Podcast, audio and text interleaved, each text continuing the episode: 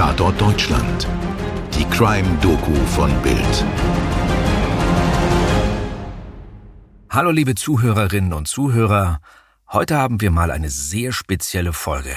Denn wir gehen wieder zurück in der Zeit, aber nicht ganz so weit, wie wir es hier schon in mancher Folge getan haben, nur so ein bisschen mehr als 100 Jahre. Oh ja, Mirko, die heutige Folge, die ist in der Tat etwas speziell. Keine klassische Tatort Deutschland Folge in dem Sinne, denn unser heutiger Fall, der hat einige komische Facetten. Also man könnte schon fast von Comedy-Potenzial sprechen. Und damit herzlich willkommen zu Tatort Deutschland. Mein Name ist Mirko Kasimir. Und ich bin Toni Heyer. Sag mal, Toni, was ist eigentlich dein Lieblingswort? Ich weiß ganz genau, worauf du hinaus willst. Also, jawohl natürlich. Und deins? Ja, natürlich auch jawohl oder sehr wohl, zu Befehl und so weiter und so weiter. Naja. Ähm, ja, aber jetzt mal ohne Spaß. Also, mein Lieblingswort, das ist beseelt. Ah, schön. Finde ich gut. Mhm. Mein Lieblingswort ist Marzipan, aber das hat ganz andere Gründe. das hat andere Gründe, ja. okay. Aber ich meine, uns Deutschen haftet ja so ein bisschen das Klischee an, dass wir sehr gehorsam sind und uns an Regeln halten, geradezu überreguliert sind. Ja, manche sprechen dabei bösartigerweise von regelrechtem Kadavergehorsam. Mhm. Neben Pünktlichkeit und Effizienz ist das so eine Sache, die wahrscheinlich jeder auf der Welt und so klischeehaft neben Bier und Oktoberfest nachsagt. Ja, und unsere heutige Geschichte, die wird gern als Beleg dafür genommen, denn heute erzählen wir von Wilhelm Vogt. Besser bekannt als der Hauptmann von Köpenick. Das ist eine Geschichte, die wir alle zu kennen glauben. Also, da ist ein Typ, der verkleidet sich als Offizier, legt damit ein paar Soldaten rein, die ihm blind gehorchen und raubt dann das Köpenicker Rathaus aus. Aber wenn man etwas genauer hinschaut, dann hat die Geschichte einige interessante Aspekte. Und sie erzählt uns nicht nur etwas über den angeblichen Untertanengeist der Deutschen, sondern über uns Menschen allgemein. Und warum es Hochstaplern und Betrügern immer wieder und überall auf der Welt gelingt, solche Dinger durchzuziehen. Also Mirko, stell uns diesen Herrn doch mal vor. Wer war Wilhelm Vogt? Der kleine Willi wurde am 13. Februar 1849 in Tilsit geboren. Das ist die Stadt, nach der der Tilsiter Käse benannt ist.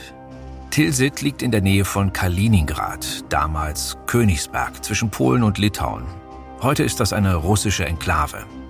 Der junge Wilhelm jedenfalls ist genau das Gegenteil von einem gehorsamen und braven Kind.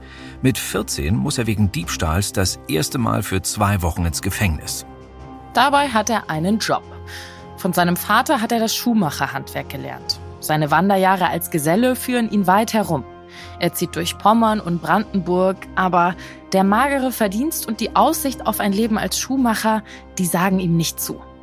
In den folgenden Jahren sammelt er vier weitere Verurteilungen wegen Diebstahls und zwei wegen Urkundenfälschung ein und verbringt einen guten Teil seiner Zeit im Gefängnis. 1890 versucht er die Kasse eines Gerichts zu rauben. Ja, und äh, Gerichtskasse klauen, also da hört für das Gericht der Spaß auf. Wilhelm Vogt wird zu 15 Jahren Zuchthaus verurteilt. Da ist er 41 Jahre alt. Er sitzt die ganzen 15 Jahre ab. Als er Anfang 1906 entlassen wird, ist er 57 Jahre alt. Aber er hat eine Perspektive. Im Gefängnis hat er gute Führung gezeigt und ein Anstaltsgeistlicher hat ihm einen Job für einen Neuanfang geschafft. Vogt zieht nach Wismar und erhält eine Gesellenstelle beim Hofschuhmachermeister Hilbrecht. Gehen Sie zurück auf Los mit Ende 50, würde ich jetzt als Monopoly-Fan sagen. Also ich meine, Geselle sein, das hatte er schon mal, 40 Jahre vorher. Und das ist wohl ein typischer Fall von Verbrechen, das zahlt sich nicht aus. Absolut. Aber trotzdem hat er Glück. Viele stehen vor dem Nichts, wenn sie nach so langer Zeit aus dem Gefängnis entlassen werden. Resozialisierung ist damals noch kein großes Thema, aber für Wilhelm Vogt sieht es gut aus. Er muss von vorn anfangen, aber er kann auch von vorn anfangen. Ja, das denkt er zumindest und stürzt sich in die Arbeit. Der Hofschuhmeister ist mit seinem neuen Gesellen sehr zufrieden. Wilhelm Vogt scheint auf dem besten Weg, auf seine alten Tage doch noch zu einem ordentlichen Mitglied der Gesellschaft zu werden und den Behörden auch keinen Ärger mehr zu machen. Tja, aber dann machen die Behörden ihm Ärger. Aufgrund seiner Vorstrafen erhält Wilhelm Vogt nach einigen Monaten ein polizeiliches Aufenthaltsverbot für das Großherzogtum Mecklenburg. Dass er sich im Gefängnis gut betragen hat, dass er einen Job hat, das spielt alles keine Rolle. Heute würde man sicher sagen, hier ist jemand auf einem guten Weg. Der Mann hat eine Chance, aber 1906 wollen ihm die Behörden diese Chance einfach nicht geben. Also zieht Wilhelm Vogt nach Rixdorf, damals noch eine eigenständige Gemeinde am Rande Berlins. Heute ist das ein Teil von Berlin-Neukölln. Dort wohnen seine ältere Schwester Bertha und ihr Mann, ein Buchbinder. Er findet eine Freundin, eine 50-jährige Arbeiterin, die im Nachbarhaus wohnt. Und Wilhelm versucht alles, um sich ein Leben als braver Staatsbürger aufzubauen. Er findet Arbeit in einer Schuhfabrik, was vermutlich nochmal ein Downgrade ist. Also vom Gesellen mit der Aussicht auf einen Gesellen und später vielleicht Meisterbrief zu einer Art Fließbandarbeiter. Aber gut, er nimmt, was das Schicksal ihm anbietet. Und die Behörden nehmen es ihm wieder weg. Im August 1906 wird ihm auch für Berlin ein Aufenthaltsverbot erteilt. Er wird seine Arbeit verlieren, er wird seine Unterkunft verlieren, er wird seine Liebe verlieren. Er wird obdach und arbeitslos in einer neuen Stadt landen und ahnt, dass man ihn auch dort wegschicken wird, bevor er zeigen kann, dass er sein Leben im Griff hat und die Gesetze achtet. Mhm, ich sag mal so, das dürfte für so eine Rückfallquote jetzt nicht sehr förderlich sein. Das ist ein ganz sauberes, glattes, ausgewachsenes Unrecht ist das. Und das muss man nur wissen. Ihr habt gerade Heinz Rühmann gehört, der den Hauptmann von Köpenick 1956 im gleichnamigen Film verkörpert hat. Wilhelm, das musst du tragen wie ein Mann. Wohin soll ich den tragen? Ohne Pass und ohne Aufenthalt? Muss doch ein Platz geben, wo der Mensch leben kann. Mensch bist du doch nur, wenn du dich in eine menschliche Ordnung stellst. Leben tut doch eine Wanze. Sehr richtig, die lebt. Und weißt du, warum die lebt? Erst kommt der Wanze, Friedrich, und dann die Wanzenordnung. Erst der Mensch, Friedrich, und dann die Menschenordnung. Wilhelm Vogt jedenfalls hat genug von dieser Menschenordnung, die ihm keinen Platz und keine Chance geben will. Er ist jetzt ein Illegaler. Nicht aus eigener Entscheidung, sondern auf polizeiliches Geheiß. Eine Weile geht er noch in die Fabrik. Dann Ende September erzählt er seiner Geliebten, dass er eine unerwartete Erbschaft gemacht habe und dringend nach Odessa müsse. Dann taucht er unter. Am 6. Oktober sieht man ihn das letzte Mal in der Schuhfabrik. Zehn Tage braucht Wilhelm, um von einem einfachen Fabrikarbeiter zu einem Hauptmann des ersten preußischen Garderegiments zu werden. Er hat sich bei verschiedenen Händlern eine entsprechende Uniform zusammengekauft. Und er wird den Staat, der ihm scheinbar keine andere Wahl lassen will, mit seinen eigenen Waffen schlagen. Dem Glauben an Autorität, Regeln und Befehle. Am 16. Oktober 1906 marschiert ein Trupp Gardefüsiliere des 1. Garderegiments zu Fuß, also heute würde man Infanteristen sagen, auf einer Straße in der Nähe der damaligen Militärbadeanstalt Plötzensee.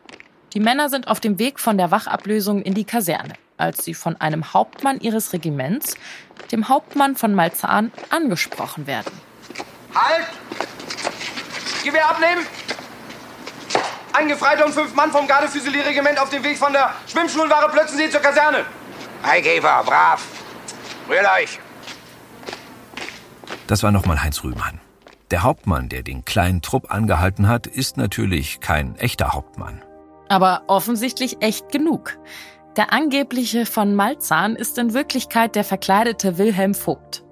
Er befragt die Soldaten nach ihren Befehlen und ihrem Ziel und erklärt ihnen dann, dass sie auf allerhöchsten Befehl und auf Grundlage einer Kabinettsorder ab sofort seinem Kommando unterstellt seien. Die vier oder fünf Füsiliere reichen ihm allerdings nicht und er kapert einen zweiten Trupp Soldaten, diesmal vom vierten Garderegiment. Mit zehn oder elf Mann marschiert er zum S-Bahnhof Pulitzstraße. Der heißt heute Westbahnhof. Von dort geht es mit dem Zug nach Friedrichshagen.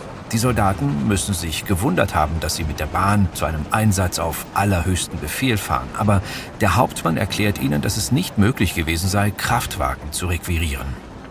Von Friedrichshagen geht es zu Fuß acht Kilometer nach Köpenick, damals noch eine eigenständige Gemeinde vor den Toren Berlins. Wenn die Soldaten irgendwelche Zweifel haben, dann sind sie spätestens bei einer Rast in Rummelsburg Feuer und Flamme für ihren Hauptmann um nochmal auf die guten alten Klischees vom Anfang zurückzukommen, Was mögen Deutsche noch lieber als Befehle? Ja, richtig, ein Bierchen. Hauptmann Vogt gibt eine Runde aus und genehmigt sich selbst einen Cognac. Als sie in Köpenick ankommen, drückt er jedem der Soldaten eine Mark in die Hand, damit sie in der Gaststätte des Bahnhofs essen können. Dann erst erklärt er ihnen, worin der Befehl von allerhöchster Stelle besteht. Wir werden den Bürgermeister und vielleicht noch andere Herren verhaften. Da haben sie sich aber was vorgenommen. Wie lange kann Wilhelm Vogt die Rolle als Hauptmann von Köpenick durchhalten? Was hat er von dem ganzen Theater und was wurde später aus ihm? Ich würde sagen, Mirko, das ist genug Stoff für einen spannenden zweiten Teil dieser Folge. Die hört ihr dann natürlich morgen. Fieser Cliffhanger. ja. Aber wir hoffen, ihr seid da natürlich auch wieder mit dabei. Eure Toni und euer Mirko. Dir hat diese Folge von Tatort Deutschland gefallen? Du bekommst von True Crime einfach nicht genug. Dann hör jetzt in unsere weiteren Folgen rein. Hier warten mehr als 200 spannende Fälle auf dich, wie das Verschwinden von Rebecca Reusch, der Prozess gegen O.J. Simpson oder die Entführung von Ursula Herrmann. Wir hören uns bei Tatort Deutschland.